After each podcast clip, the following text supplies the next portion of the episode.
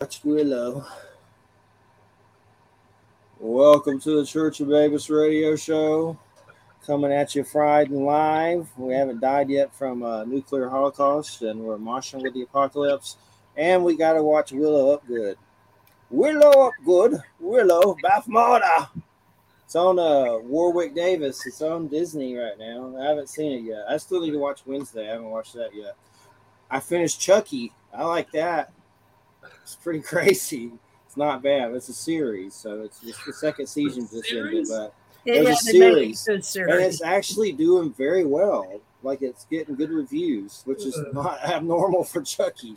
but but uh, it's got that Jennifer Tilly in it. It's got a bunch of one of the guys from Sopranos. I forget his name. Joe Pant. I forget which one. Uh, the one that they cut up, and put in a bag or whatever. I think. But, but oh, they had the people from that movie Bound or Unbound with uh, Jennifer Tilly and Gina Gershon. Some like lesbian movie that's known for real sexual weird stuff. I saw it a million years ago, but they had the whole cast on an episode that was kind of weird. It's worth watching. I mean, you, it would surprise you. There's a Hannibal Chucky. There's a Muscle Chucky. Like there's different Chuckies. He has an army. But the best part is Brad Dourif and his daughter. That's the Ah. best part. That's the best part. He's from West Virginia, I believe. Yeah, it's good. He's we got good. real good. Wham here with us tonight. Andrew Colvin's here. Return of Andy Colvin. And uh, I guess my first question, I, we were just off the cuff talking about kooky energy weapon stuff. And I mean, right now, China supposedly, and I don't know why the hell they did this, but I think it's true. Then they resurrect like a second sun. So who's who's to say these people are not trying to fry us right now with weird energy weapons? I don't know, but something seems weird. Everybody's aggressive. People trying to kill comedians, and I'm going nuts. Everybody's going nuts. Just seems something's off. I don't know. I even saw a thing about someone saying cosmic rays are real bad right now and can do that stuff. But but energy weapons, I know it's a, a lot to get into, but off the cuff, what do you think about that stuff? And what is the deal with the second sun? Why would you even do that? I don't understand. It's weird. Well, a lot of the old memes, conspiracies have been regurgitated, and not maybe for good reason. I'm sure they're still doing that research. As I mentioned, uh, they're doing it as part of the brain body re- uh, research. When you have uh, a limb doesn't work, you can put a sensor in the brain that speaks remotely to the body part, gets the muscles to work down there. Um, I just saw a show in Germany where that they put on these helmets on these soldiers that made a messed them all up, and then they got injured, and then they tried to fix it with the remote implant and all this stuff. And it, it's no doubt it's because it's never been resolved, right? The, the, the mind control stuff never got resolved, and it was almost about to be resolved around 2008, 2009 because people were like, these UFO abductions are are the government, right? We, we started to become more clear. After they put a bunch of red herring people out there to confuse everything, it started to become apparent. So, and they blamed it all on Bud Hopkins and David Jacobs. Hopkins died, and Dick Jacobs somehow survived that. Yeah. And then they went to Ancient Aliens the next year, or that year, somewhere around there. And it took the heat off of the government. I don't think we'll ever get that back. Well, maybe, maybe if people are still complaining about the energy weapons, but that doesn't really connect to the UFO thing as much. So people may not ever discover what happened with the UFO abductions. I've heard them talk about MK Ultra, like shooting into people and making them school shooters and stuff. Like that's the conspiracy Right. stuff. Right. You know, it's on the fringe, I'm sure, but who Well, knows? I mean, they could do- Can they? They can do. I heard, and I, you know more about this probably, or heard more about it than I have. But haven't they confirmed that satellites can possibly do crop circles or something? Dude, I've been saying that for 25 years. It's satellites. It's testing the microwaves. And Yeah. nobody agreed with me until Jacques Vallée recently did. And then suddenly, oh, satellites. Duh. Where were you all the I mean, people they just don't think logically in this field. That's the purpose of the title of my show. Pseudoscience has lost its way. and definitely good to have you here to uh, get started. And uh, so uh, I know I saw on the Ancient Apocalypse, which is fun to watch, Stone with the Graham Hancock. Stoned. seems like he's alluding to giants, like the aliens from Ancient Aliens. Like they're showing pictures of giants. Like he's saying giants do, are doing this, or because he's showing a lot of giant illustrations.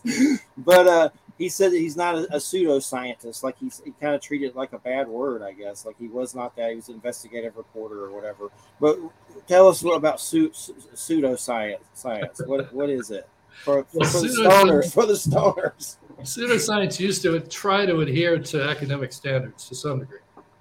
People would write books, articles, try to do some research, and and and there was a lot of pressure on certain fields to become sciences, and they eventually did, but they had to go through that pseudoscience period, and uh, so we're here at a point where there's not even any pseudoscience happening. It's just um, clicks and, and, and social media. And I think that's by design.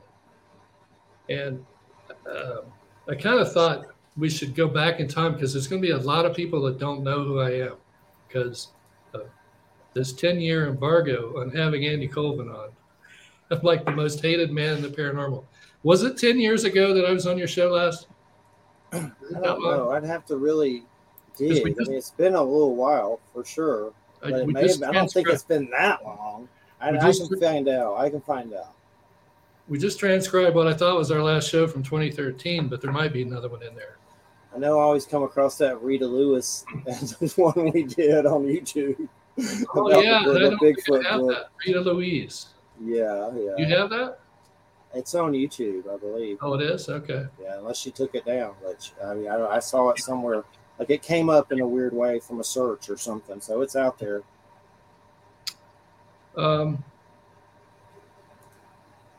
so um, I thought I would just kind of do a little timeline, get or at least first I'll talk about what I'm working on, or maybe I should wait on that. But um, this interview will probably be the last one in this book that we're finishing up because it goes from like 20 set, 2007 to now. All the shows that I've done that were not on the grassy knoll.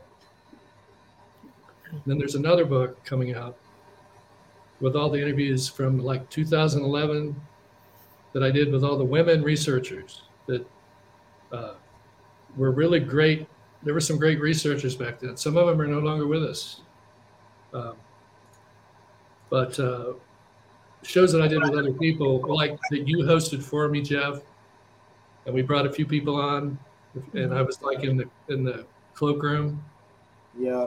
Uh, so that's going to be a book called probably called uh, "That Was the Week That Wasn't," because we tried to do 50 interviews, mostly with women, over the course of a year. We didn't make it, but we got close, and we did a few more after, and we'll probably pull a few from earlier, and uh, get those all together, and then a book of Mothy Talk just all the stuff that went on on the Mothy Talk list, uh, which Wham was on most of, most of the time. And I don't know about you, Jeffrey.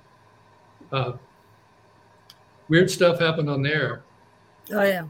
Like Eugenia Macer's story, as she became getting closer to dying, she started thinking I was a devil. And Yeah. I think there's a thing behind that. I think there's been like a long-term manipulation of the Mothman field for sure, and we can get into that uh, later. I, I also think though that she was having some problems. I mean, I mean like physical problems because Right. I, I was in some connect contact with her off because I only lived like nine miles from her. And and there's I, I think that in the last two or three years of her life, I think she might have been having like strokes or something. Something was going on in her. And because she got paranoid about a lot of things, not just you. Right. So I've had people. I get called devil from a particular person a lot lately. We won't Well, it. It's funny because she had related to me a story long before that, probably mentioned it on Mothy, on Mothy Talk, where uh, Loren Coleman had warned her off of John Keel in the late 60s, saying Keel is dangerous. Right. And Coleman's done the same thing with me. He's dangerous, he's dangerous, but he's a hermit. That's the other story they have out from me. He's a hermit. That's why he doesn't appear on any shows. It's not because we're keeping him off shows. he's a hermit. Well, how do you be a hermit when you're like raising three kids and you're married and working and all that? It's ridiculous. Um, so, uh, the other thing that happened in these last years, these last 10 years, is I finished up the Mothman's photographer stuff with some uh, Tessa Dick stuff. We met mm-hmm. her in 2013. And then we did a couple of new episodes recently. And that's all up on YouTube now. And a lot of the younger people have probably never heard of it because in the old days you could only buy it on DVD and it was pretty expensive because it's very long. Um, but that's up now for free.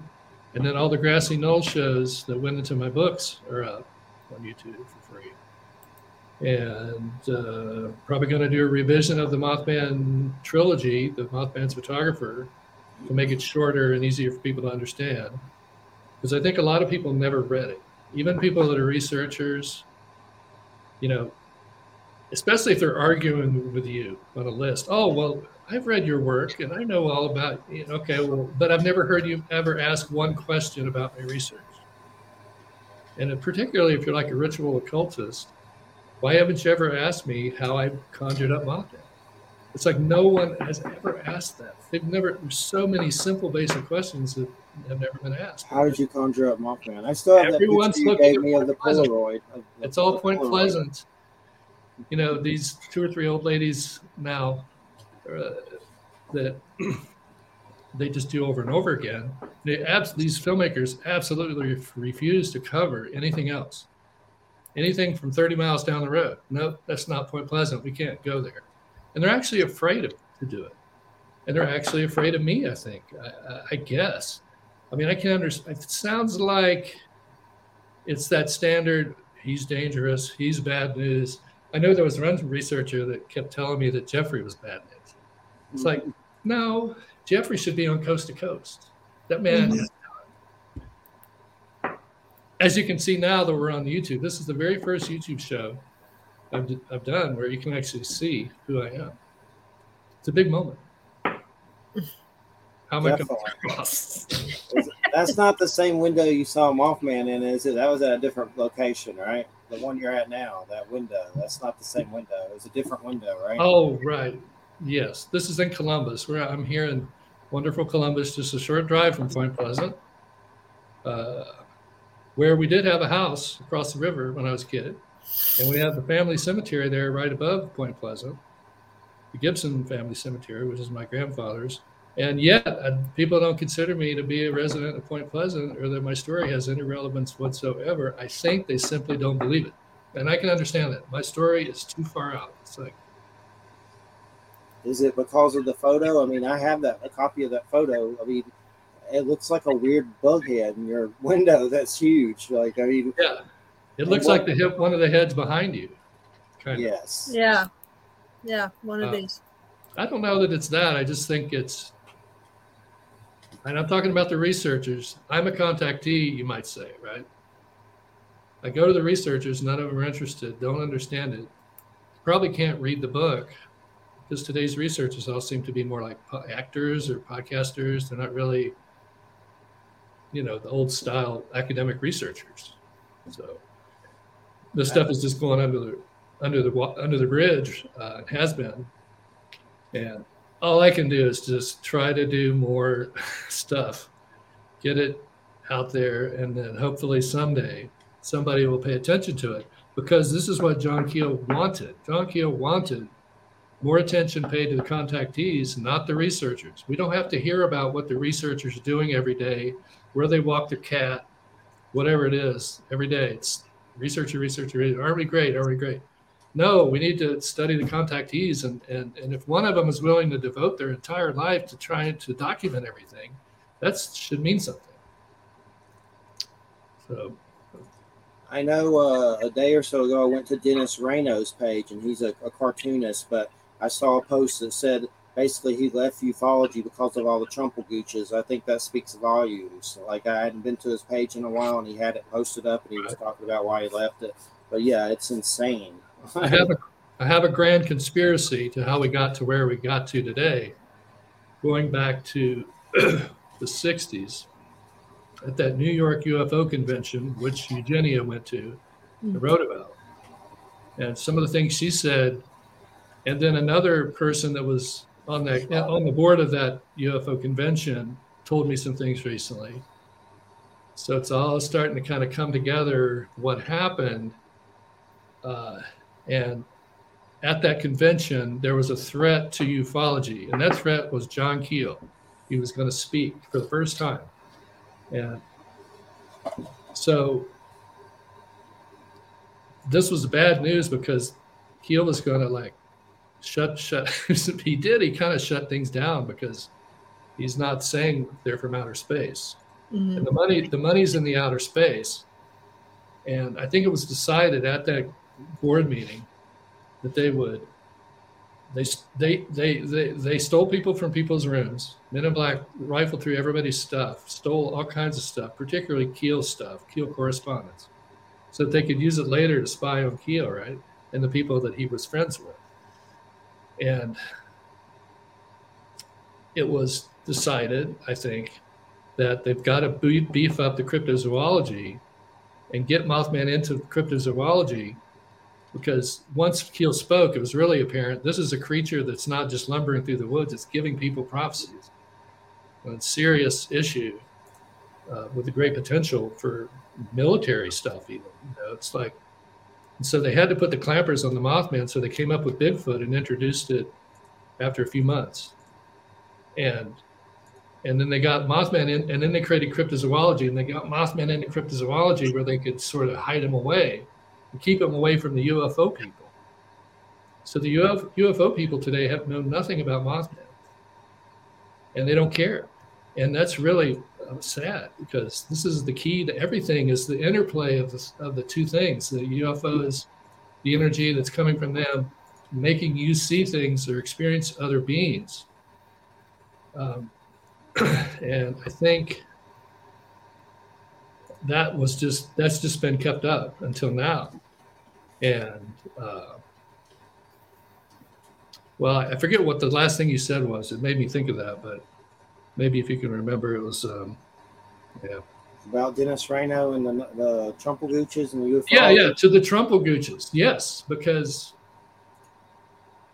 somebody decided. I think it was around 2011 because Roger Stone was in my group watching us and picking up conspiracy memes to use. And I think they decided they could use these memes and sell them in a right wing way and build a demographic through the conspiracy groups and, and UFO groups and JFK groups. And this is documented. He did it. I mean, it was big operation, and he got all these people on board with the MAGA bullshit. And and, and they've now got a, a, a voting demographic that's significant of people that believe in the paranormal and are like super right wing. And these people could be used at some point for political action or anything else, not just voting, but you know, the, the Bigfoot guys are the guys with the guns, and I, you know what I mean. What, what if there was a Bigfoot arm, an army of Bigfoot hunters, who you know, the president called up to go on a special mission, to you know, wipe out somebody, and they would go do it. I don't know. It, it, it's potentially scary, although at this point it's not. Right now, it's just well, I, let me take that back. About 2016, the death threat started again. And it, when I first started the research in the 80s, which was conspiracy, it was dangerous. I mean, there was Gary Webb and guys like that were getting murdered. Investigative journalism was dangerous, and uh, continued on. Uh, and in '93, I got really paranoid because I had read the Mothman prophecies and I'm putting it all together and I'm writing about it on the octopus list. There was the conspiracy list was the only thing going at the time. A couple of those. There wasn't really any UFO groups, I think. But the uh, X Files writers were on there, and they pulled a bunch of stuff out of my story and used it in the X Files. So when I was watching the X Files, I was freaking out. I'm like, what the hell? This is like my life story. What's going on here? How did they know this? How did they know Harriet had the two marks on her neck and the, the, the virgin birth she had, which she thought was uh, sperm taken from me and put into her by the aliens? Um, I, it, and that was just, I really was, I don't know how I got through it, but I did. And then uh, 10 years later, I meet Keel, and then by that time I've gotten all caught up on everything he's done. So I'm able to just like get right in there and, and we're able to, to do some stuff together, getting Eugene on board, Eugenia on board.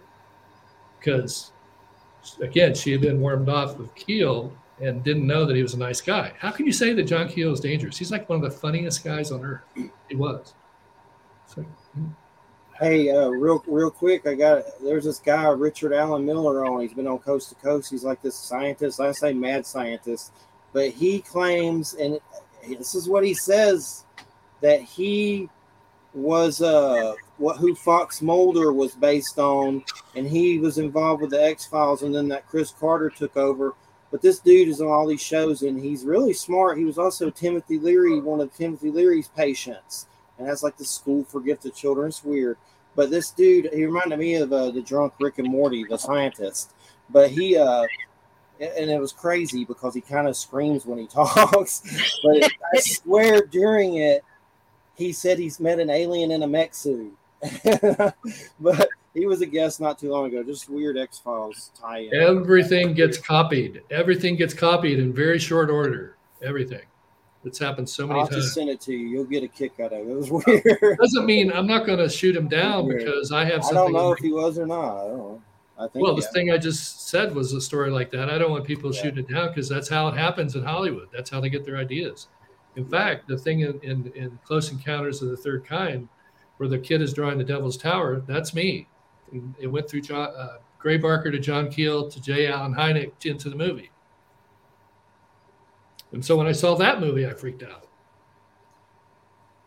I'm thinking of a, a weird Bigfoot story. I want to tell you real quick while I'm thinking of it because I, I just remembered it, but I'll tell it fast. There was a Bigfoot guy on, and right now I can't even remember his name, but he told this weird story about that show, uh, well, about uh, that real incident, Escape from Dannemora, which Ben Stiller did a TV show on Showtime about, and it has Benicio del Toro, Paul Dano, and Patricia Arquette. And it's based on a true story about these prisoners banging this wood woodshop lady and she's kind of sleazy and married and whatever. But anyway, they con her, and she helps them escape somehow. But it's Ben Stiller's first show. He also just did Severance, which was really good. He's like helping out some stuff.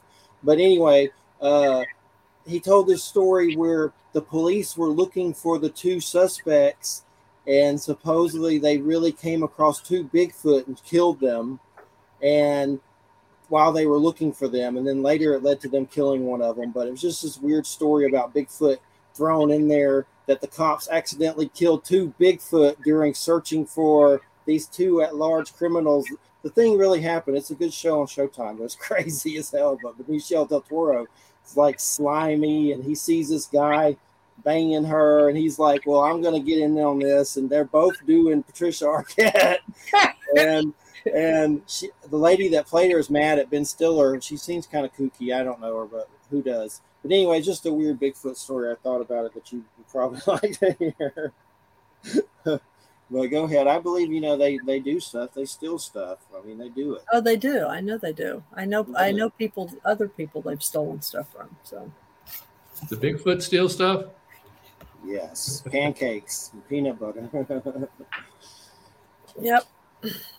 When I was Yeah. hanging around Kewaunee last Lapseritis, I was convinced that the Bigfoots were coming around my house and leaving stuff. I've interviewed him.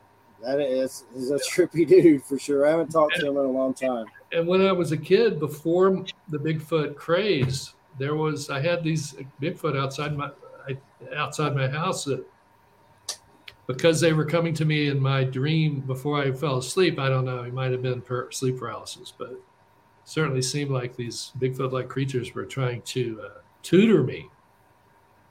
Uh, this would have been uh, a little bit after Mothman, probably. But then I saw this is this is a key issue, key I think thing, I've figured out of late. I don't know if it's correct or not, but it's the idea of uh, the second thing I saw coming out of a tree. What was that? 70, 1973. Lots of lights being seen in the area. Uh, the photograph of the thing in the window. Uh, uh,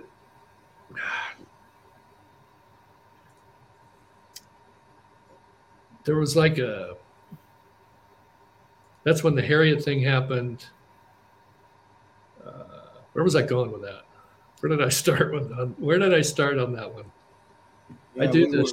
I lose track because I've got like twenty things going on. Me too. Well, uh, if you remember, tell us. I know, but we were talking talking about the. Uh, we definitely want to get into the infiltration oh. and uh, the the pan situation. oh yeah, the pan situation. The what? the Pan situation. Are you talking about the rebirth of Pan? Well, I, I, was yeah. going into the Manson thing real quick, and I won't. Okay, go into the Manson thing. Go into the Manson. But, but that is the presence of an evil thing on in the area that I saw and somebody else saw, and yet Mothman was contacting a couple of people there. Indrid Cold was coming around. There was the 911 precognition It came from the space intelligence intelligences to Tommy, and he said Mothman too, and then. Uh, that whole experience where he transmitted that vision to me so I could see it briefly. And uh, and so this is where that school was burned down. The Indian school, which became a white school, burned down by Charles Manson. And something happened there. Either the evil spirit that I saw went into him at that place, or by burning down the school and killing a kid or two, he created a negative energy force like Bob in Twin Peaks, mm-hmm. that was transferable to Tex Watson, who then did the Tate LaBianca murders in an effort to destroy, basically, it destroyed the peace movement. Now, the, the missing piece here is Sarah Jane Moore, who was Charles Manson's best friend growing up. She was an agent provocateur, FBI informant, uh, uh, Army intelligence person who shot at President Ford and was involved in the Jonestown thing and a bunch of other things, who probably was his handler. And that whole story has to be suppressed and is continually suppressed, even though I try to tell people about it. Um,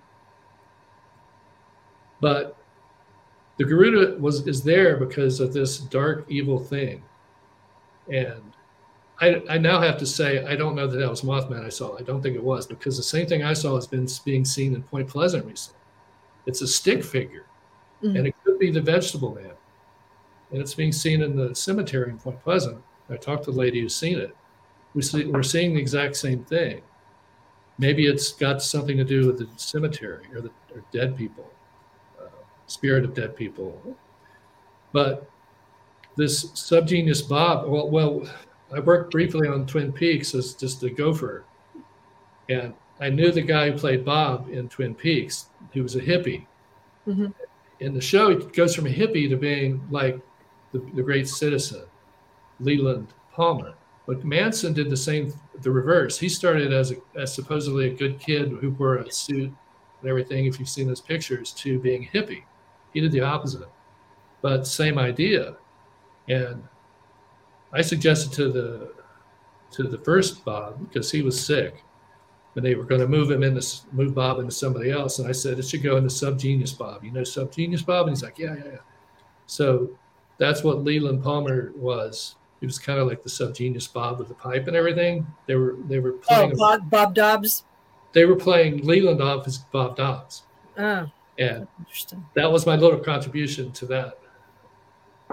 Um, so in these little ways, you, you can have an impact if you just sort of um, have a beginner's mind, as they call it in Buddhism. You know, that 93 period, I don't know if you guys need to take a break or something, but that 93 period, I was in a Buddhist group. I was about to be, become a Buddhist priest. And, but I, I got freaked out because everyone was doing all these prostrations and all this.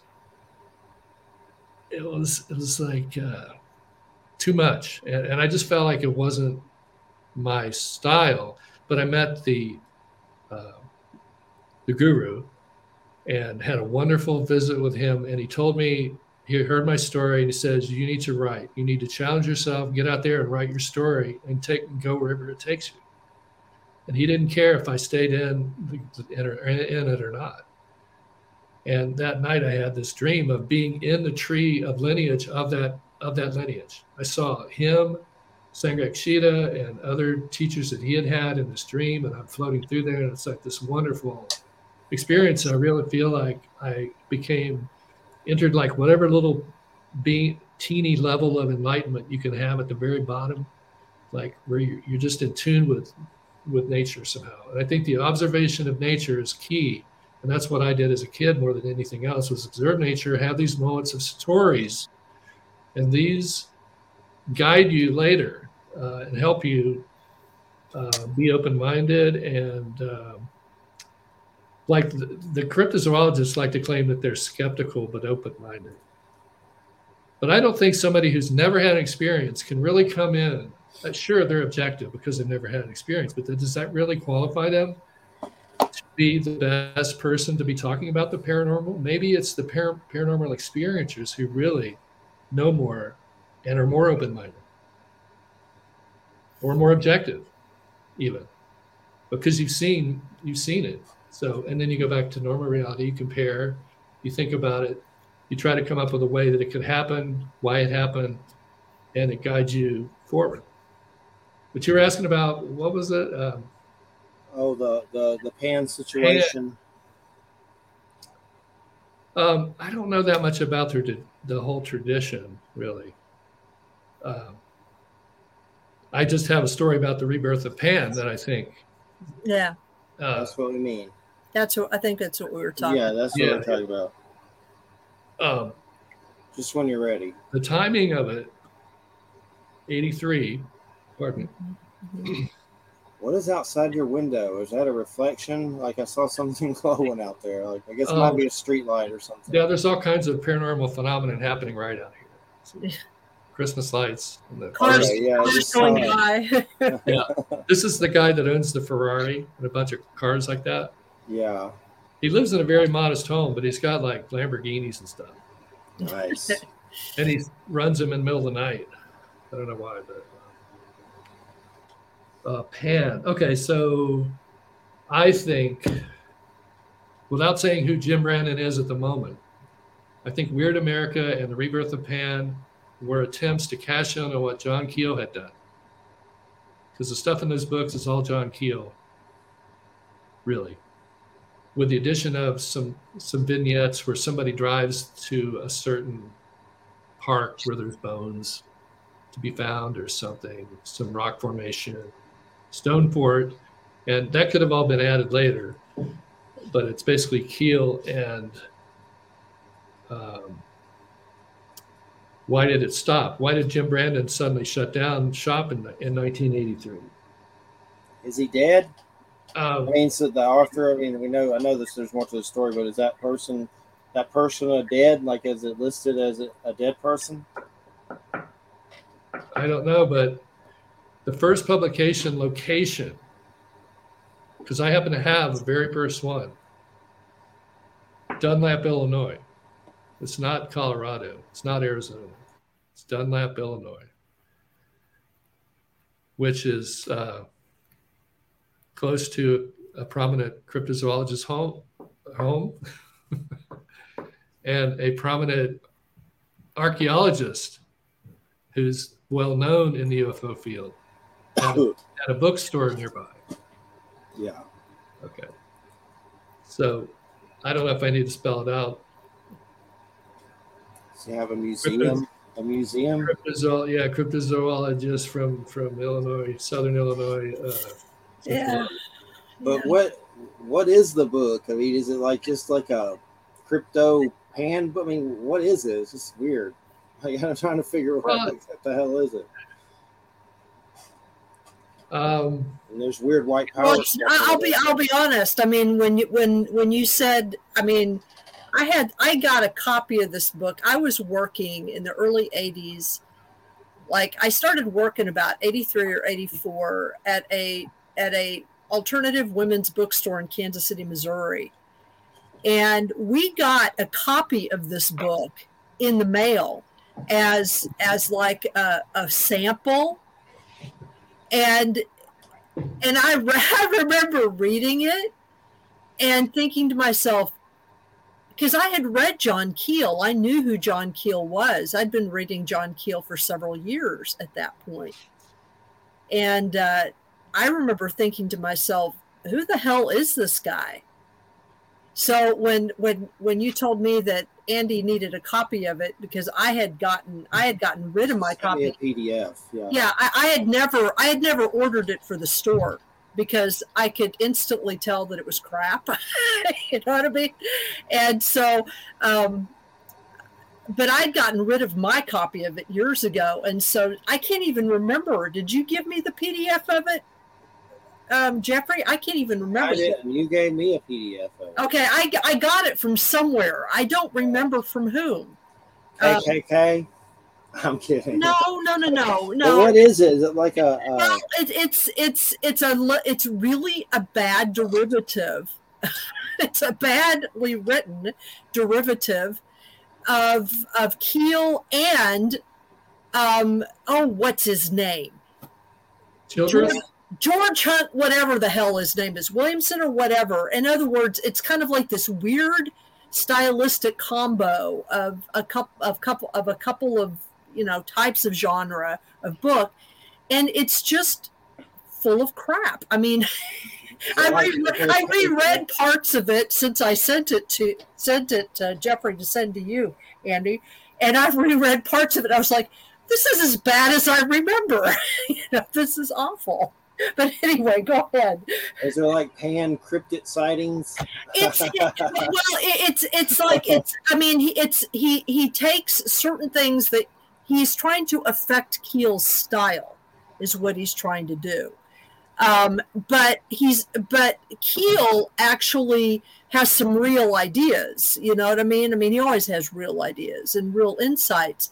And here and all um, what's going on in Rebirth of Pan is this weird kind of uh, it's it's kind of he's it's it's pseudo cryptic you know the style is pseudo cryptic and and there's these these weird kind of racist assumptions and it, it's just bizarre i mean i'll let andy talk about it because i can he can probably describe it better than i can it's just a mishmash you know It's been a long time since I read it. Um, and I don't have it. So you bet you sending me one maybe? Or something? well i thought that jeffrey had sent you You one had a PDF. Yeah. A PDF. yeah i sent you a pdf of it She sent a PDF. Uh, yeah, I don't I don't remember anything overtly racist in it, but it has been attributed by Loren Coleman to a, a racist. right I don't see how that racist William Grimstad would ever write a book like that.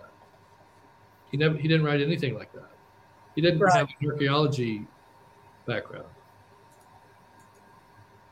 So why would he care about the paranormal? Yeah, it just makes Oh, no well I, I don't know i mean i don't know um i don't know it's just, bad, it's just badly done. I think he's a convenient foil, and I don't think there. He's not alive anymore. Uh, and Jim Brandon never existed. Mm-hmm. And I think maybe Keel said something when it came out, and they moved the location of the publisher to Colorado, where said archaeologist who had the bookstore was actually from. Mm-hmm. Uh, and then they changed it to Arizona, where said archaeologist from uh, Colorado opened a second bookstore in northern Arizona. Said archaeologist is now making big bucks on the circuit. Right, right. So you Five do, figures, five figures per night. so do you think that then um, what you're saying is that is that said archaeologist and because this book of course in the last you know five or six years has just popped up again. You know it, to me it became a rather obscure book right?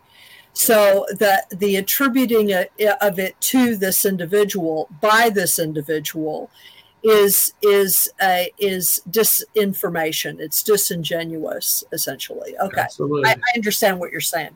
Yeah, and uh, yeah, I don't know how much I want to get into Loren, but he's done a string of things that are interesting over the years, and I try to remain, you know, uh, lighthearted about it.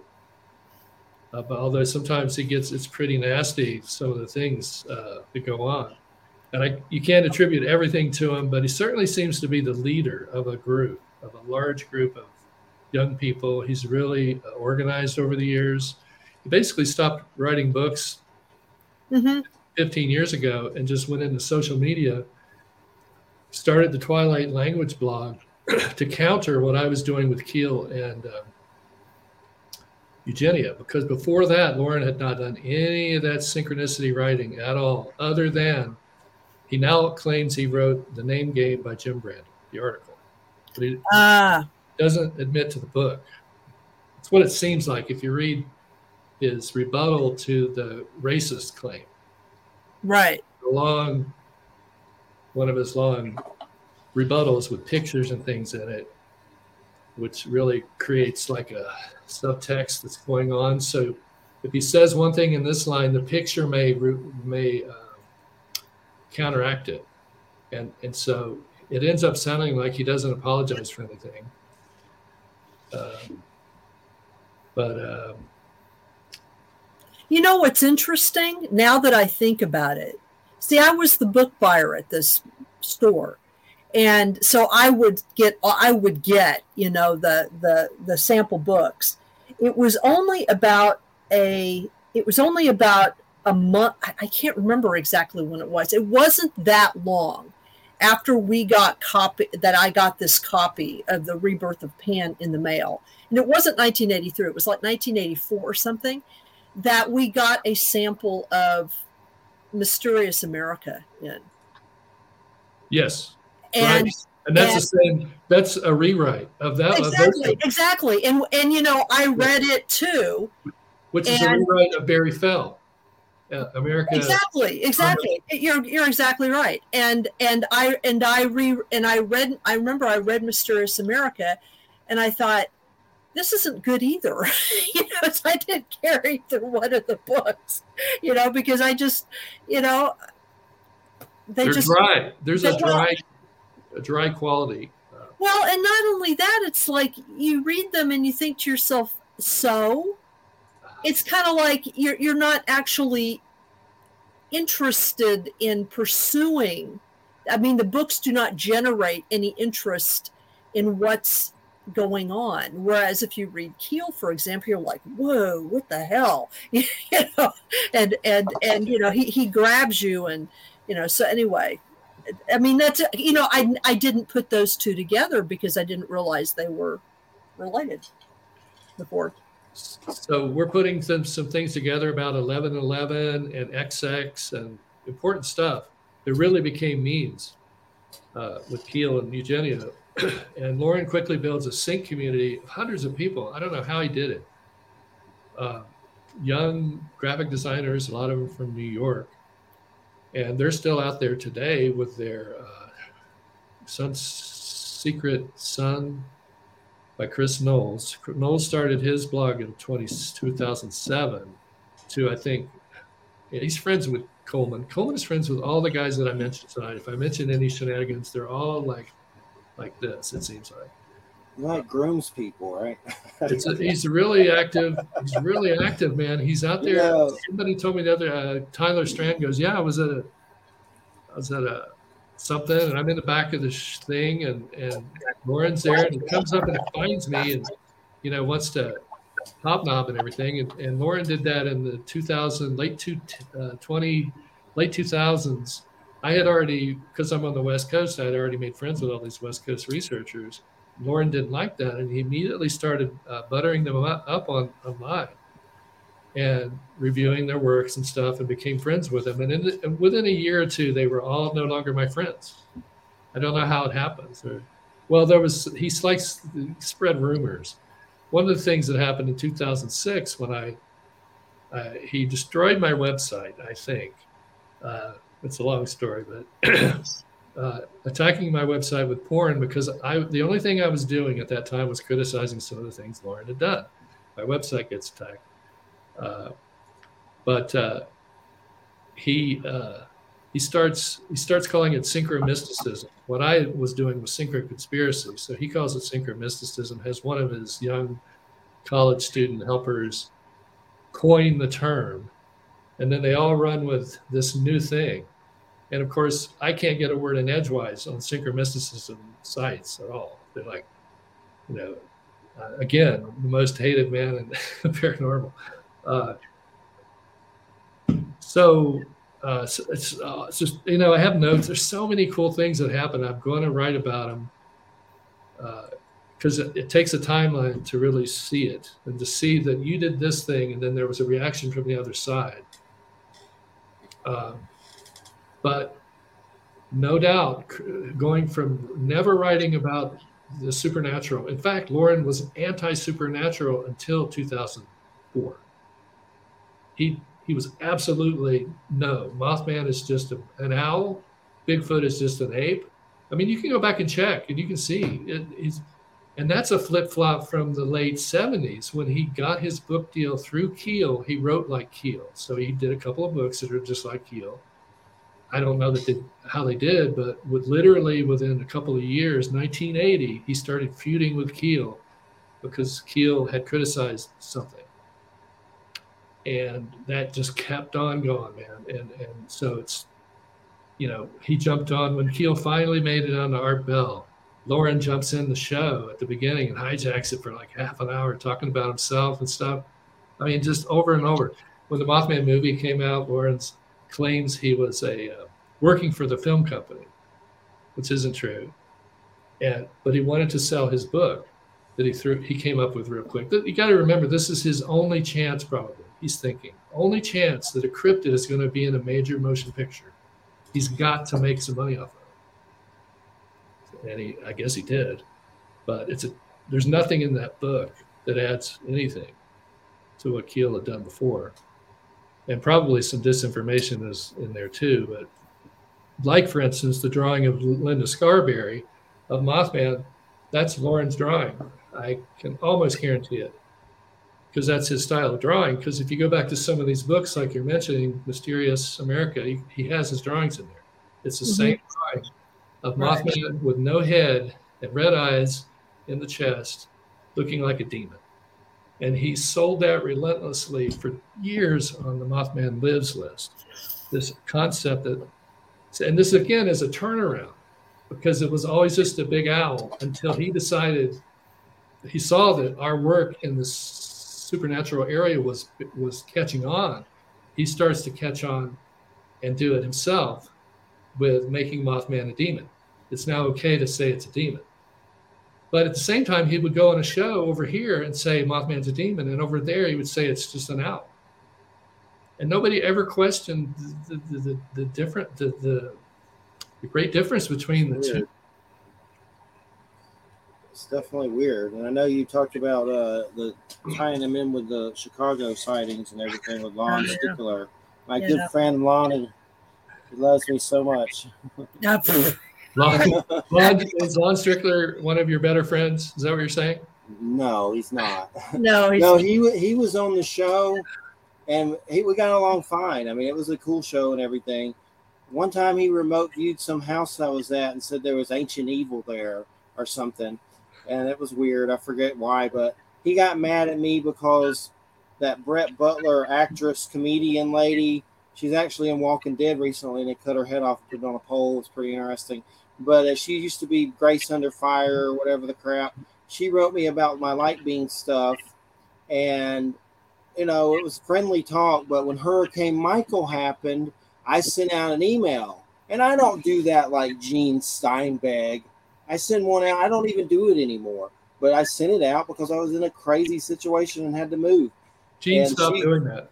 She oh did he? She got mad and just like was mean. like that Brett Butler. But I said stuff to her about suck a pussy down in my fart box, and Lonnie found out because he's her friend, and they did. He, he was like, don't, don't talk to a lady like that. Apologize. Blah blah blah blah blah. It was just weird, but he uh he got we don't we don't chat anymore. But of course, there's the whole uh, Allison Jornlin weirdness that happened where he was doing crazy stuff and threatening her and weird stuff. But uh, I know we, we, had talked about the, the connection to the Chicago sightings and him and everything. But that weird Brett Butler thing, she wrote me about light beings. She collects weird pictures and says there's light beings, and maybe they are, maybe they're not. I don't know. But she got mad because I sent out that email to her email and was rude to me. But anyway, Loren Coleman once showed up on Facebook and gave me 50 bucks. And I don't ever talk, I've never talked to Loren in private ever and I don't even know how he saw it, but he showed up, gave me 50 bucks, and I just said thanks, and I didn't write him or nothing. I took the money and ran, but I thought it was kind of weird because, like, where did you see that at? But uh, I, at the time, I didn't know. It was just weird, but he does kind of show up with a lot of people. He keeps close monitor. He closely yeah. monitors the field. Yeah. If somebody dies, he's on it, and he's got the obituary out, and then he's contacting the estate for any extra books they might have left over. That's how he amassed that huge collection of books he has. Is the Chicago? He was all over Linda Godfrey. Jeez. I oh, mean, was he? Oh, uh, yeah. He did it to Keel. He did it to Barker. I mean, he was mean to Linda Godfrey. I'll kick his ass. No, no, no. What I'm saying is he was all over her death. I mean, it was like boom. Oh, okay, okay, okay. Right. He's got them already written out. I think. I'm upset about that. Oh, about Linda, yeah. yeah. Rosemary Ellen Guiley, another cool lady that passed away. Just crazy. But uh, what can you tell us about the Chicago thing? Is that a hygiene? Well, going up? back to Lon, Lon there, he says he started his uh, work, I think, in 2006, which would coincide with again with that date of when they're trying to create a synchromysticism thing which really turned into to Grinning Man and Slender Man, and then somebody died, and then that's all you know shot to hell. Like they do these things, irresponsible things, right? And it was all those designers who were in the sync community coming up with images of a Grinning Man, and it became this. It was so convincing that people started believing in the Slender Man. And this is the key to you know a lot of what Warren does and the other guys do. They create a, a create a flap that they can write about. For instance, right now there's signs in Hollywood. My, my daughter took a picture of one where Loren is soliciting Mothman sightings from Hollywood right now. Um. And they and and the other guys involved in the Chicago thing were like gaming Google to get all the site. It's like there's a thing about and J. Allen Hynek started this. Keel, I just found out something Keel was talking about Hynek and how he he took this he, he uh, controlled the sightings. Like they all came into chicago and he had control of them. And so whoever controls the sightings has leverage. And so this is what they did except they didn't have real sightings. They're all made up. All of them i think all the chicago ones are made up. They're all the same uh, writer. Uh, some of them are certainly from the same ip address. Uh, lon was part of this. He's close to Loren. They advertised on it for each other, but but but Lon's site didn't really get going until 2011, I think, or 10. Around well, he, to get the Chicago Mothman thing going. So he started it right before the Chicago Mothman, his blog, right? And then that's one of the first sightings. And it's the same day I was on Coast to Coast for the first time. And it was the same day that Lauren took me down from Wikipedia from the Mothman page. He was so pissed off. He took me off there, and we know it's him because it's his thing. You can, you, all the records are on uh, Wikipedia. You can see who edited what out. You can follow their IP to the other things they posted, and you'll find that that person heavily edited on Loren Coleman's page all the time, and a bunch of other pages. Like it was unbelievable. It's hundreds, hundreds of pages that you could follow this person to where they were saying, you know, when Jerry Garcia died, Loren Coleman was there in the beginning of the obituary, like or, uh, on the Wikipedia page. He, he, was friends with Loren Coleman. Like, what? Who, who? You think anybody that cares about Jerry Garcia? I don't know. It was some other. It might have been some other rock star like that. Uh, That's weird. I think it came down. They took it down. They took it off, and they recently took off a bunch of things he had said about being part of the Mothman movie and they and there's you can see in there where they're commenting and they're saying this guy's a sock puppet. He's he's got this this IP and this IP and this IP, and we need to you know do something about it. So this is this manipulation of the whole field, fake flaps, fake reports, uh, fake history. You know, re, rewrite the history to lean it toward cryptozoology. It's like a, a, a big a big uh, mission he's been on all this time. And I remember some of the early papers, secret. They were secret about what they were going to do to change the field. They were going to get rid of all the supernatural stuff. No supernatural creatures. Make them all normal. Well, I threw a wrench in that when I started making the supernatural, and then he's he's like, no, no, no, I get we got it. We got to admit that it's supernatural a little bit, right? And so that's the only way I think I have any effect is that if something catches on, they have to like scramble to take advantage of it and at the same time they make money off of it. They'll be dissing you you know privately so that you you know it's just the weirdest thing. So, yeah so that well yeah. So yeah. that so that you no one will ever find out where they're getting their ideas. Right. Well and it's impossible for you to profit off what they're profiting off of so. Or what yeah. they're doing yeah. But uh yeah, we've caught it. We've caught some. There's might be doing a book on it, although it's already. But I'll tell you this: the uh, Bill Kuselis found out. He's the one that realized the timeline that that the first sighting was when I was on coast to coast. And so Loren must have been like, "Oh, we got to get another sighting thing going here because Andy's moving Mothman to Charleston. We can't have Mothman moving to Charleston because that's not that's not going to benefit any of my team who covered the rest of the country. I don't know. But let's put it in Chicago. And if it sells, you'll get a lot more money than if you're trying to write about a, a, a, about West Virginia. There's not going to be many people in West Virginia that would buy the thing. So let's make it Chicago. Now they're going to make it Hollywood. Uh, uh, yeah, there's a whole lot you could say. I, uh, layers. It's an onion.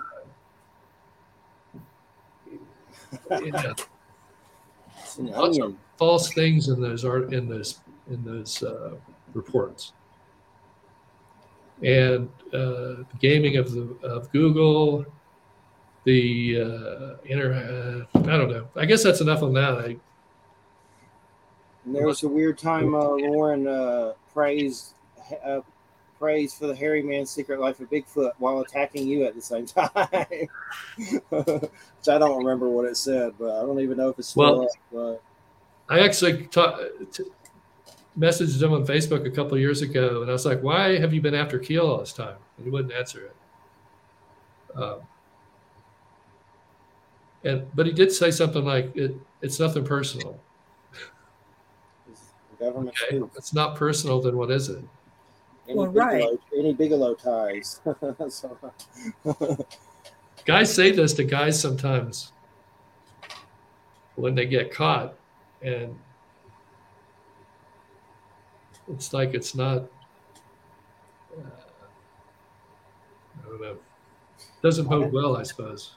I know that uh, it seemed like that Lyle Blackburn and stuff stopped talking to me because of something that happened. I don't remember something about a Trans Am or I can't remember, but they stopped talking to me because of something to do with that, all that crap. Well, I saw him at the festival this year, and he had blocked me on Facebook. A lot of these people just block me, and they never say why. And I never find out what it is that people are saying. But if anybody wants to tell me, you know, give me constructive criticism, I'll take it. Uh, That's but, like the Adam Gorightly thing with me. I heard something bad about him, and I had just been in some argument. One of his weird friends, his weird uh, Republican Nazi friend, Groucho Gandhi or whatever. Right, but, right, uh, right. It was weird, weird stuff. And him, I, you know, we opened up at Ron Patton's store. We did interviews, and uh, you know, I helped him with stuff. And he's just like throws you under the bus for nothing. It happens, like like dirt, in these situations, for sure weird. But that's the only thing I could think of is I well, got an argument with his friend about Obama. Well, I think Steve Ward told me that Lyle thought Mothman was a demon. Of course, that was before I realized that Steve Ward makes up everything he says. So I mentioned it to Lyle or made a crack and he blocked me. And then I, I apologized to him at the festival. I said, you know, I didn't realize that that was bogus information. And, and he unblocked me. That's good. he seems like a nice guy. I had my I had my 72 Chevelle there and we looked at the car for a while. Seems like an okay guy. He was the most talkative of the three, the three uh, Texas Cowboy guys. Yeah, I've uh, interviewed him a few times, but I think he blocked me. I don't know, unless he turned into an author page, which is possible. Sometimes they do that, where they just make the whole new author page or whatever and get rid of their account. But Steve Ward came around trying to start trouble, um, he, that guy spread so many false rumors about me. I interviewed him once. I ripped off a long the time ago. Keel estate. I ripped off the Keel estate. I ripped oh, off. Oh, I heard that. that. God, jeez. And and I've got. We just here you go, Steve. I just signed an extension on the contract with the estate. Okay, it's in writing. Uh, I will provide a copy to your employer, who is one of our vendors. And so any vendor might want to know if you know the books that they're selling are legit, and we have the absolute written proof of it. So you might want to retract the statement because when you go say that Keel's sister did this or that, he claimed that she asked me to buy back the contract. Like, okay, he's making up stories about her, making her seem vulnerable. She's not. She is a savvy woman. She knows exactly what.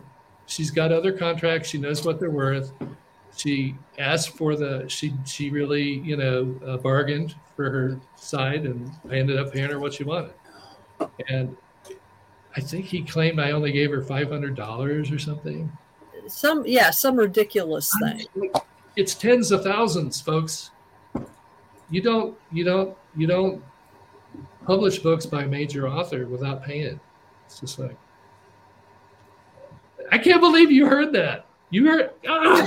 I heard it. Yeah, I heard it. I, I didn't believe it because I know you, but and it doesn't make any sense. You know, it was like why he's I I I, it. He started arguing. I can't even remember what Facebook group it was on. Maybe it was on Barbara's group, Six Degrees of keel or whatever. I can't remember what it was. It was like several years ago, but they I noticed that there was this whole thread that it was like a sub thread where they were trashing you about this stuff. And and I and I knew because you know you had shared with me some particulars about at some point about about the contracts. And so I I mean all I did was make a comment about you know I was defending you and and I mean there was like this pile on and I was just like, what is wrong with you people? Do you do you even know how publishing works? Yeah, they don't. I mean, for Christ's sake, I was just I was, I was flabbergasted. I was so flabbergasted that I was just like, okay, you guys are too weird to even argue with, you know. It was ridiculous. But now we know why, you know, when film crews come through, they don't uh, look me up. Right. That's why. It's like you. It's like why not, Steve? If you want to debate anything, let's do it. I'll do it. I'll debate you anywhere you want. Uh, you, we can talk about theory, like if you want to debate Mothman theory or supernatural theory, I'm, I'm fine with that. Um, but I don't know that he knows that. I mean, he's got a certain. Um, I don't know. I don't know what you. What's the word? a formula like for his shows, and he's got the basic things. And well, my wife is very perceptive, and when she first met him, she's like, "What is with him? He's too nice. He's way too nice." He was being really obsequiously nice to us, and he ended up getting a great deal on a shitload of books. I mean, he bought every obscure thing I ever published. And then suddenly turned around like he had gone through them all, you know, one, two, three, and looked for stuff. Like he was looking for stuff that he could claim was a mistake or some uh, right. plot. and and then and and and really it's so obvious and i've seen some of these threads you're talking about and the, I, I know there was one like five years ago he's on there with all my arch nemesis guys Loren and everybody else and he just drops me under the bus like boom makes up a story about one of the keel boats. It's being sold at the museum uh, that had a mistake on it. The back cover had the wrong cover on it. Wasn't even you know wasn't even my fault. And because i'm not responsible for everything that goes through New Saucerian. This was a cooperative of a group of designers who lived it in my units, who you know they had worked together, Microsoft and stuff, and it was like a pipeline of designers coming through, and they were all into this weird stuff too.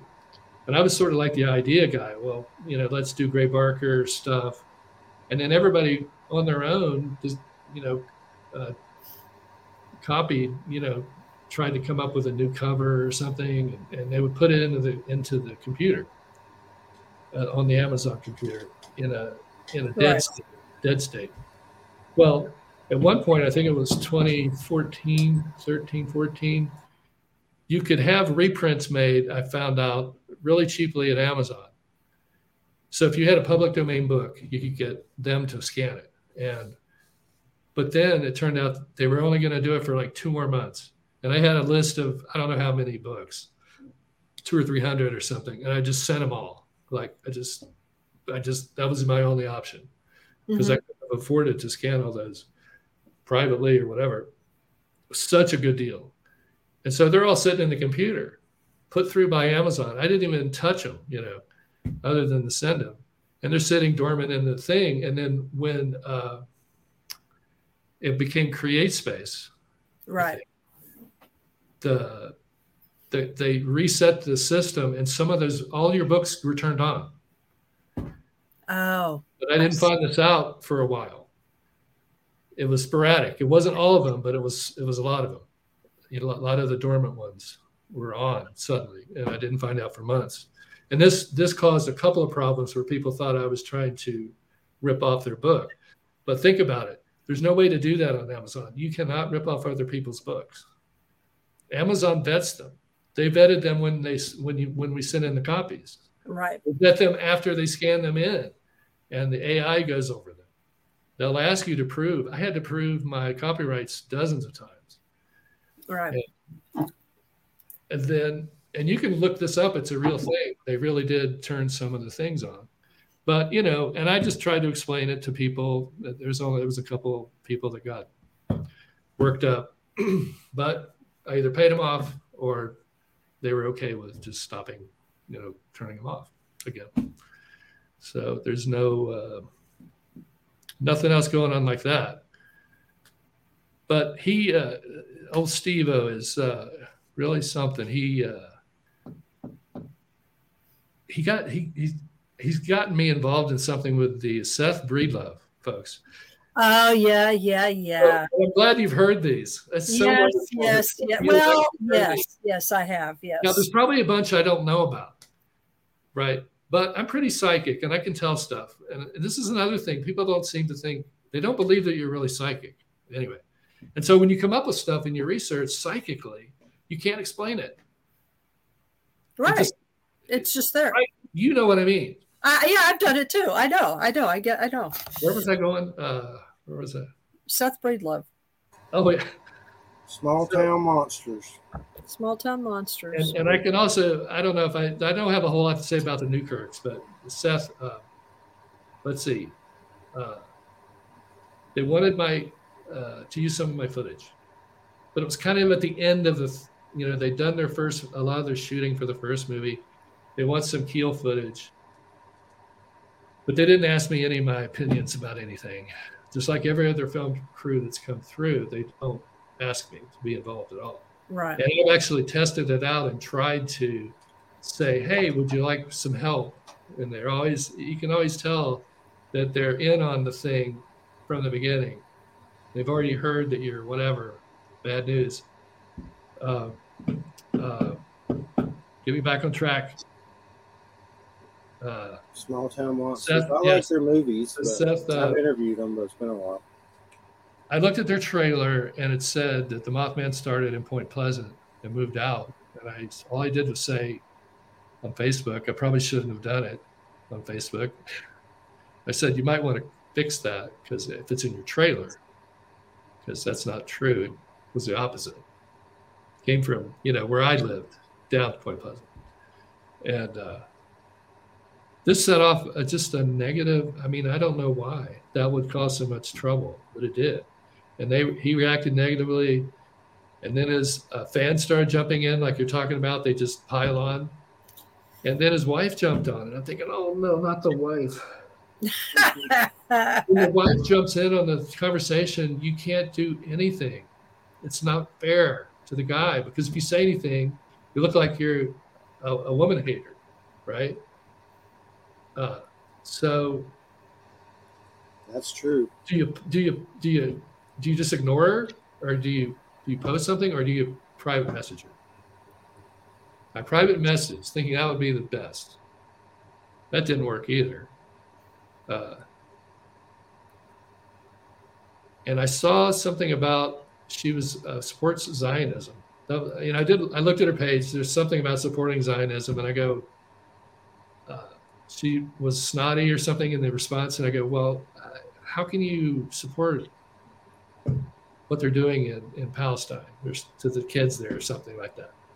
That was an honest question. Why? I'd like, and I'd like to know why MAGA people think that that that Mexican kids should suffer at the border. That was one of Steve Ward's comments on Facebook. That Mexican what? kids should be tortured at the border, like punished. Uh oh, did you freeze? Uh oh, he's frozen. Somebody's frozen him. There he is. I'm frozen. There you go. You got you froze. Yeah, right, you right, froze. right as you were saying about the Mexican kids suffering, you froze. oh man, they're in on it. They're, they're like blocking me. froze, you froze. Steve, Steve, supported the Mexican kids being kept in the cages. Oh. That pissed me off. That pissed me off. And I said something, and he blocked me, and that's it. And and then he blocked the Fricks because the Fricks said, if you support the insurrection, just just defriend, and he did. He supports the insurrection. Uh, good luck with that, Steve. Good luck. One thing I want to say real quick when you're talking about the wife situation, there's a guest on the show, and I don't think I've even I may have said something about this. I don't. It's been a while, but Jeff O'Brien, he writes these like nasty fiction, kind of gross. I don't know what the hell horror books but he came on my show and he has a MUFON roommate, which is kind of weird now that I think about it. And I've thought about that before if I had something to do with it because we know I have a lot of trouble with them. But anyway, he came on the show and was the happiest son of a bitch this side of, you know, whatever. Just loved it. Had a great time. The show was good. He seemed happy. Called him online talking crap about me, like UFO weird comments and it was just shocking because I thought the guy was my friend. He was on the show, but his girlfriend got involved, and I called her to him worm tongue, like from Lord of the Rings, poison in his mind. Next thing you know, Jeff O'Brien is on Facebook saying I'm sexually harassing her. And I never said one inappropriate thing. The worm tongue was the only thing I said about her at all. Next thing you know, I'm sexually harassing this girl. All these people start blocking me. Never said a damn thing to that girl that was inappropriate, except the Lord of the Rings comment. But anyway, it was just weird. So I mean, I know how shit works. Well, let me finish the Seth story. Let me yeah, finish. yeah, yeah, yeah, yeah. So meanwhile, on the list, the the the piling on gets worse and worse until there's a guy from Texas saying he's going to drag me behind his pickup truck. Right? They're threatening to kill me, and Seth doesn't say a word. Mm. Uh, Lyle doesn't say a word. Nick Redfern doesn't say a word. No one says a word about that. That's okay as long as you're being tribal. Is that real? Is I mean, anyway. And to my comment on the private message, Seth says, I'm calling the cops because of what you said about Israel. Mm. Okay, so now the story is I'm sure the story now is I'm an, I'm an anti Semite. It's got to be. Have you heard that one? I have not heard that one. Right. That one I have not heard. But but I I get I get a death threat and then I end up being an anti Semite. All in, I got a two for one package by trying to correct a minor fact in one of their small town monsters shows. By the way, their first one, the Whitehall Beast, was filmed literally four miles from my family farm in in New York. hmm My cousins hang out in Whitehall all the time. They have friends there. They're all cops, but including my cousins. And the cops are the ones that are interviewed in the show. That's all bogus. My cousin is, says it's all bogus. They may, there might be one, s- somebody may have had a sighting of something they thought was something, and then the rest of the guys just took it and ran with it. And I could have told, I could, I could have, it's just sad. They're missing out. These filmmakers who align themselves with the International Museum, they just come through and they treat it the same way every time. It's boring. Uh, I do think he did a good job. I think he did a good job on the second Mothman movie. Uh, although, or or both. uh, No, the first one, I guess. The second one has specs has uh, witnesses in it that I know are lying. The witnesses in that show that I know, the people in my family know, and they know they're making it up. And it ends up with this kind of stuff where they're just making entertainment for Netflix with drone shots and eerie music and a bunch of stuff that half of it isn't true. And I, it just it just doesn't serve. It's just it, it's not anywhere close to pseudoscience even. Well, my understanding, based on even what Seth said when he was on the air, was that he doesn't believe that any of this is true anyway. I mean, he, he basically he basically said that. I mean, I'm, I can't remember, but it was kind of like we were talking to, to him about it, and and I, I and Jeffrey actually quizzed him and said, "Well, what do you think this is?" and and I mean, he made some kind of comment about culture and folklore and stuff, but it was it was really clear that he doesn't think any there's anything to it really. Yeah. You know, Yeah, I don't think Steve Ward believes in it. In it, um, I don't think Loren believes in any of it.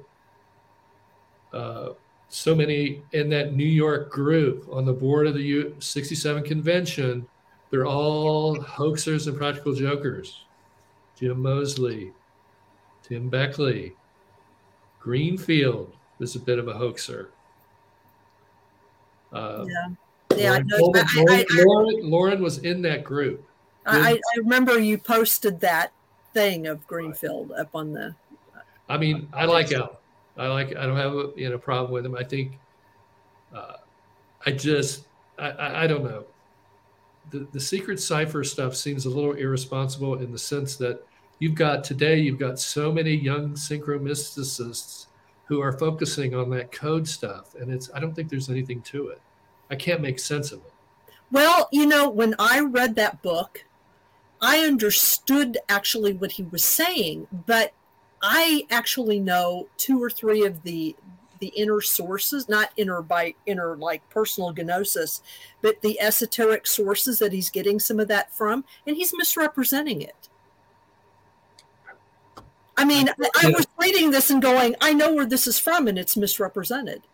I don't know where he got it exactly, but he's not. But but the sources that I've gotten it from are, I mean, and we are talking about mysticism and occultism here, but we're also talking about things that are transmitted orally, you know, as part of oral tradition. They're not written down, and and really shouldn't be for a variety of reasons because of how suggestive they are. And you're not supposed to be given this stuff without a context, without a practice context. Right. And when I read that, when I remember when I was reading in that cipher, you know, his that irresponsible for him to just be putting this in here because it's highly suggestive.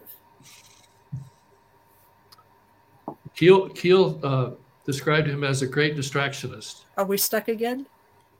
Or am I stuck again? I can hear you. Maybe I'm stuck. Uh, what's going on? I can hear you. We hear you. Yeah. You, you both froze as soon as I, I started talking about how irresponsible it is. Right, right. So Loren Coleman satellite. Yeah. That's too weird. You know, it's like it's like every time Eugenia started actually talking about stuff, things would happen. Yes. Seriously, it's I- it's so weird. I, I collected some of my. I tried to collect all of my correspondence with her, and I hope to get that into a book someday. Oh, that would be great because she's like she's like my fave. Which, by the way, I don't know if you know who Ben Roylance is. Do you know who Ben Roylance is? Oh yeah, I sent him some books for his shop.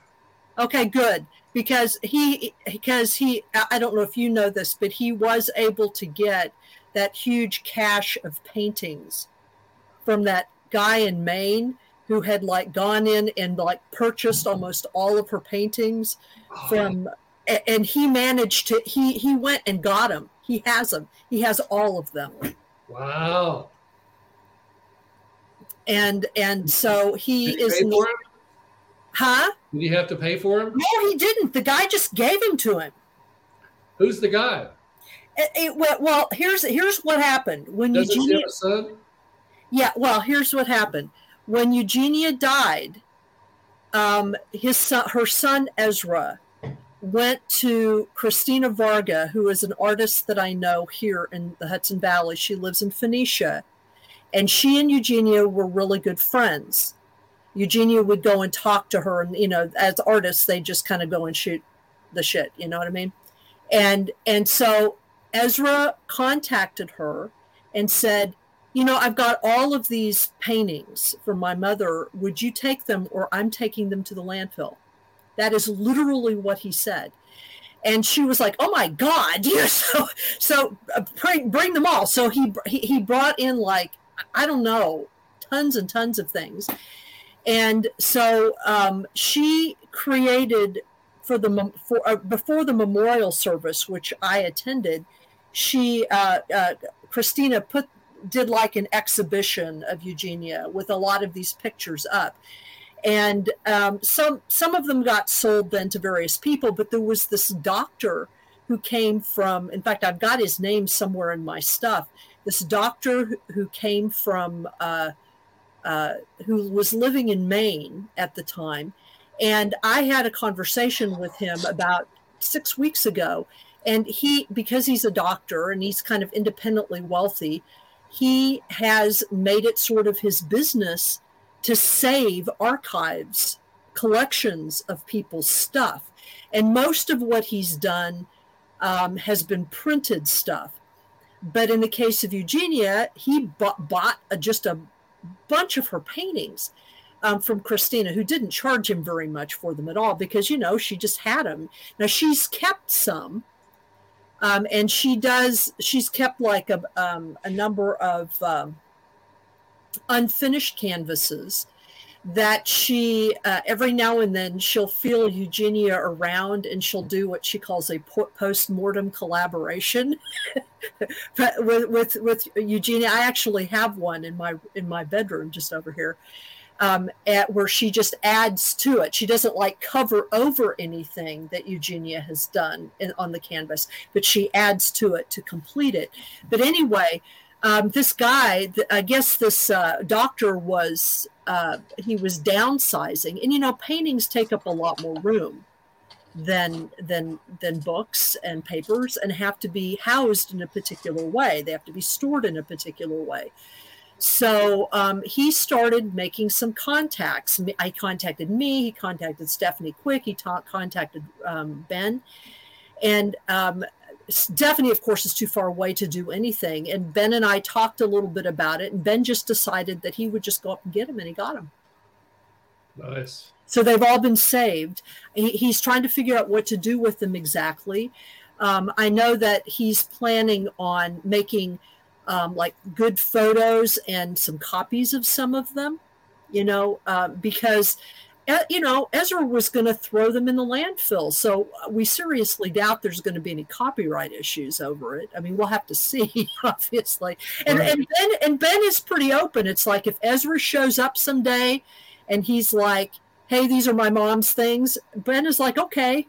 I mean, you know, he's not going to argue with him about that.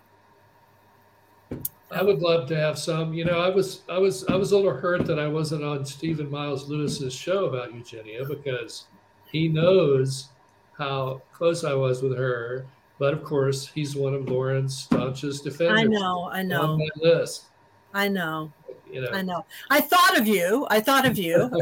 and then Stephanie uh, blocked me because uh, she had me down, or she had uh, Lewis down as coming up with synchro conspiracy, she was, was just misremembering, right? But I contacted her and I said, "Why? Well, what about me?" You know, and somehow that ended badly. I don't know. I think again, I, I think what happened was back in the day when I was getting divorced, I wrote some pretty poignant or pointed uh, things about my ex, and I think some people have been, you know, some women read that and they probably think that I'm a jerk. but I was married to a, a, a malignant, malignant narcissist who, by the way, recently apologized. She, she actually tried her best for all the horrible things she had done. And man, it was horrible. Uh, those years, like uh, 2006, 2011, very tough for me. But um, I think there's an overarching, you know, I think somebody may have called Eugenia and said, you know, Andy's the devil. I, I think I know a person who might do that. It's the same person who would go on the John Keel list and say, Andy, you're damaged goods. You know, without any comment, without any, you know, and then the same person, Jimmer Hardy, who said these things to me, goes and writes two books that are basically complete. One of them seems to be a theft of my story.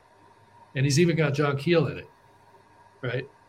And everybody should know that Jimmer Hardy is Loren Coleman. I think. I, I think it's pretty obvious. The, the writing style, uh, the, the, way he speak, spoke to me before they kicked me off the list. The John Keel list what is hosted by a MAGA guy, uh, Jerry Ham from Ohio here, big MAGA supporter. He didn't like my politics, and I did an experiment. I actually told my wife, I said, I'm going to try to market the 12 books I have by John Keel, the compilations. I just want to try to post one a week. But Just to, just put it up there, the link to this book, nothing else, you know, which people do all the time. It's like everybody's posting their their latest podcast. Right. Know. Right. Well, it, it only took took two before the MAGA guys started attacking me. Well, you're not being a good steward of John Keel's work. Well, the books were were not chron- chronological all of them were chronological except one. Right? They're just making shit up to try to make me look bad. And then nobody said anything. Uh, it, somehow that I ended up looking like the bad guy in that one too. You know, just for saying no, you're wrong. Why, you know? And I know who these guys are, so I'm not going to be nice to them because I've just had it with the MAGA stuff. I'm just, I'm sorry. You know, too many yeah. years of death threats and all this shit um, just grow up, you know. Um, but anyway, I think I got 10 of them in before I got booted.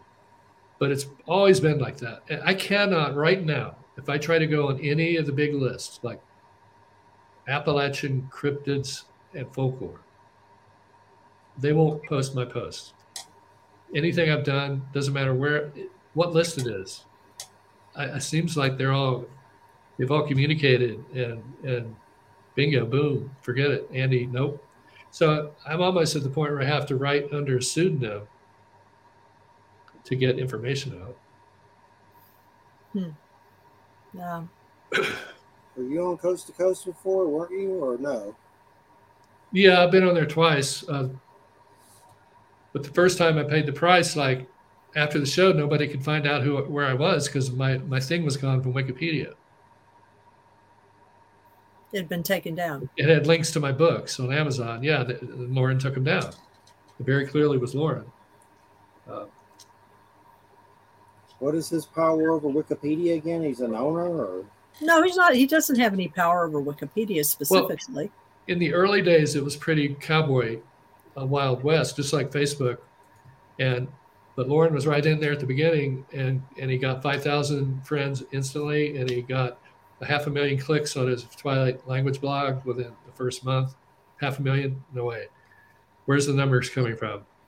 Uh, uh, Wikipedia entries, uh, just a full scale, like you take over of the of the information, like almost, you know, like if you go to research Wikipedia and if he's going to be there putting his hand on it, uh, the films, filmmakers are usually his people.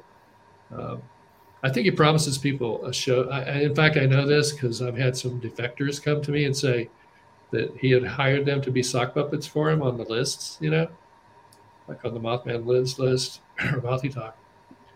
And basically offers stuff, you know, like if you get a book out, you know, I'll promote it or get you on a show or something. And so people are very susceptible to this kind of thing. They, everybody in the field seems to want to be famous. And that's it. And I just, it's not, that's pseudoscience has lost its, its way, right? Right. It just. Well, and, and you know, what's interesting is that I, you know, when I'm, when I'm interviewed, wherever I'm interviewed, um, if it comes up, you know, like if I'm asked, like, what is my history in this field? I mean, I can tell people but I always try, depending on how they ask and you know what this what what kind of story they want. I always I always mention that I had left the field until I read your Mothman photographer books, and that basically your story resonated so much with certain things that had happened to me in terms of you know when you were over here and this was happening in this in this part of the country this crap over here was happening to me. I mean it was like the time frames were very similar even though you know i didn't know who who the hell you were obviously. And, and i always make sure that i try to mention you because it's like to me and i say this credit where credit is due you know um it beca- you know and and I can tell sometimes there have been times when I've said that on certain shows and I can tell that the interviewer is a little uncomfortable with that. And it's like, it's just too bad. You know, it's I can tell. Oh, you've you've heard rumors. Okay, you don't really know what's going on, but I I try to I always try to give you credit for that because it's true. It's just true. We don't know exactly what it is they're offended by. That's I don't. The, I don't because it's got to be a rumor it's a cons- well the rumors are all just to destroy the, my reputation but what is it in the material that they objected to you you never quite know is it is it the uh, the idea that you can use conspiracy as a spiritual path because that's kind of what i was saying uh-huh. follow synchronicities and figure out investigative journalism conspiracies uh, other stuff that's pretty uh, that's like what ingo swann was doing right right exactly and and and and, and I could and it seemed to be a thing that worked. I don't know if it w- would work now. It might be something that happens uh, can only happen at certain times in your life when the energy's right. That was one of the reasons to do the book is to try to figure that out. Why? What's the cycle here? There's is there a cycle, and what's the relationship between contactees? And Keel was looking into that, and I think he actually was keeping tabs on me and the people on Woodward Drive. Our names couldn't be mentioned in any story, so that's why nobody knows who we are. But Keel knew through Gray Barker, who knew my cousin really well, and I was known as the the kid that had seen Mothman from when I was young. So, and that's why I'm the guy. I'm the kid in the Silver Bridge who wants Mothman to come back. Uh, that's that's uh, Barker got that from my cousin who told him that I was like that that I thought Mothman was my superhero, personal superhero or something, you know, or mm. God or something, because around the time I saw it, I had these Satori's, which might have happened anyway, but you know what I mean? Like you mm-hmm. don't know what causes what. Um, yeah. So, well, thanks for saying that. I've had people say that. I have people come up at the festival when I'm there, ever there, whenever I'm there, which isn't. I missed a few years there, but they'll say that.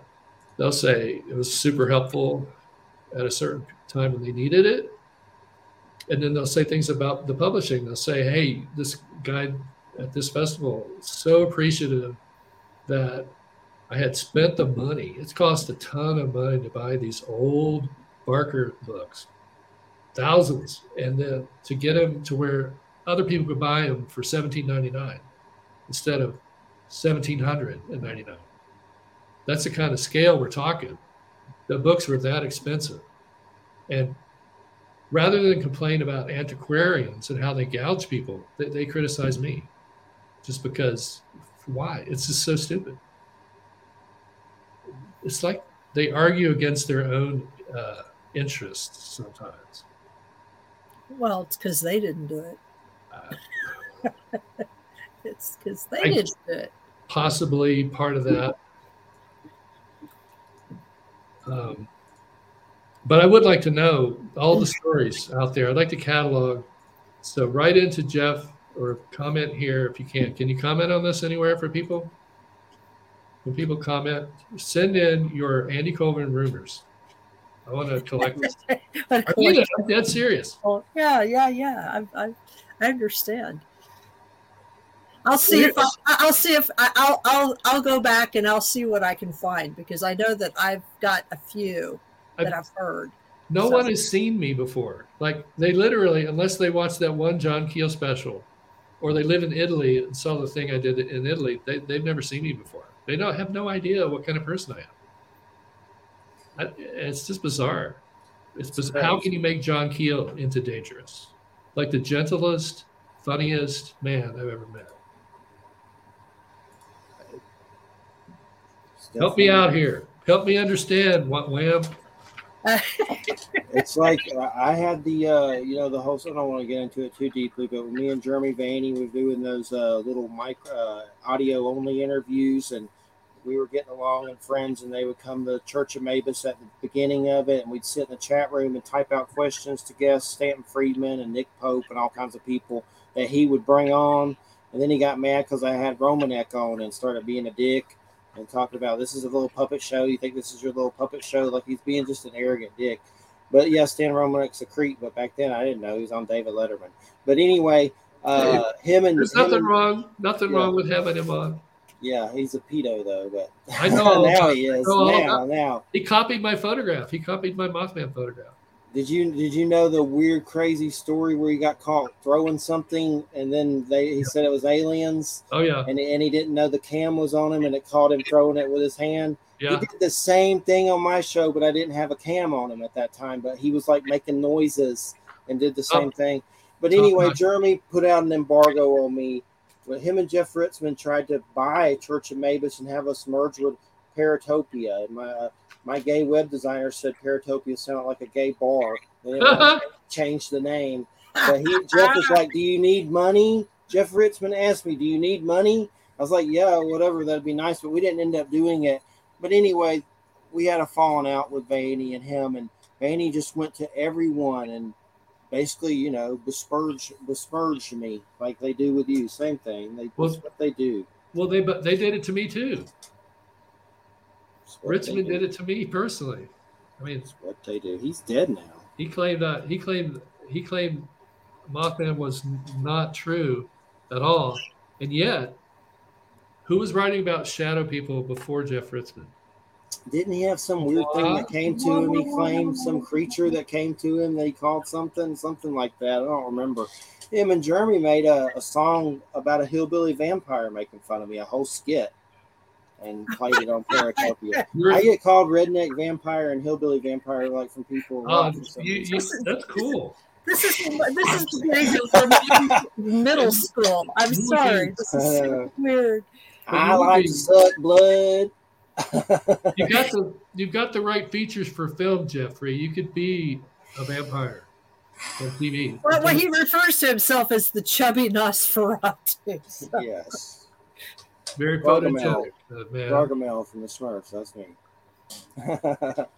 but uh, did you watch Wednesday yet?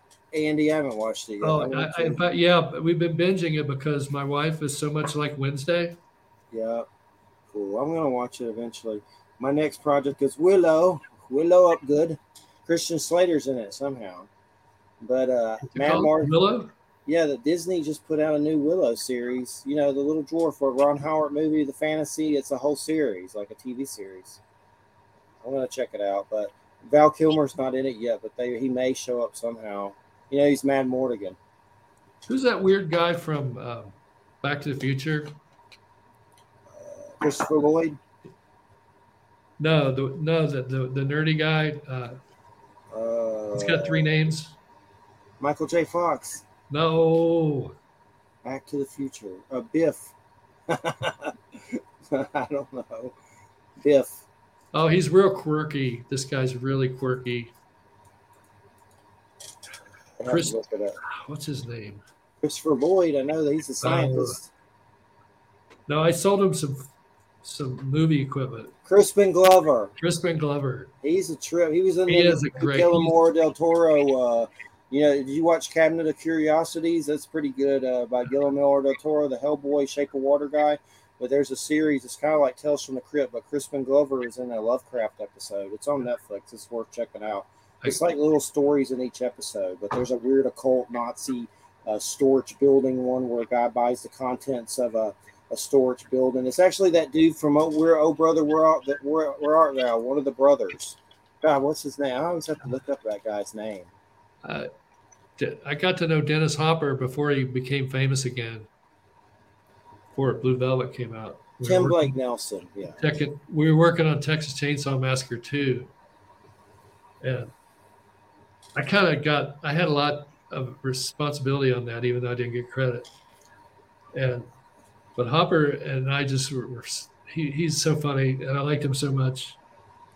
And we actually wrote mo- some of the parts in the movie, like on the spot. And I would like say something and he would, um, he's just so fun. He was like a guy from West Virginia, just like so, you know, down to earth.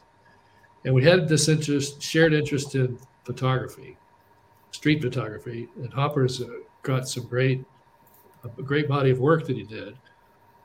He turned me on to Crispin Glover, because Crispin Glover's also into that stuff.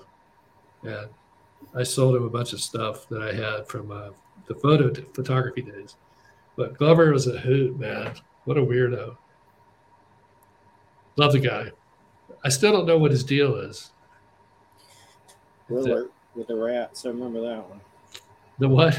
The when he's controlling the rats, Willard. He's in that movie with the, the rats. A remake. It's like a remake. Oh right, right. But uh, we got like four minutes. So anything you want to last four minutes? It's not much, but uh, can I drop any more names? I love dropping names every now and then just to keep people honest. You know, it's like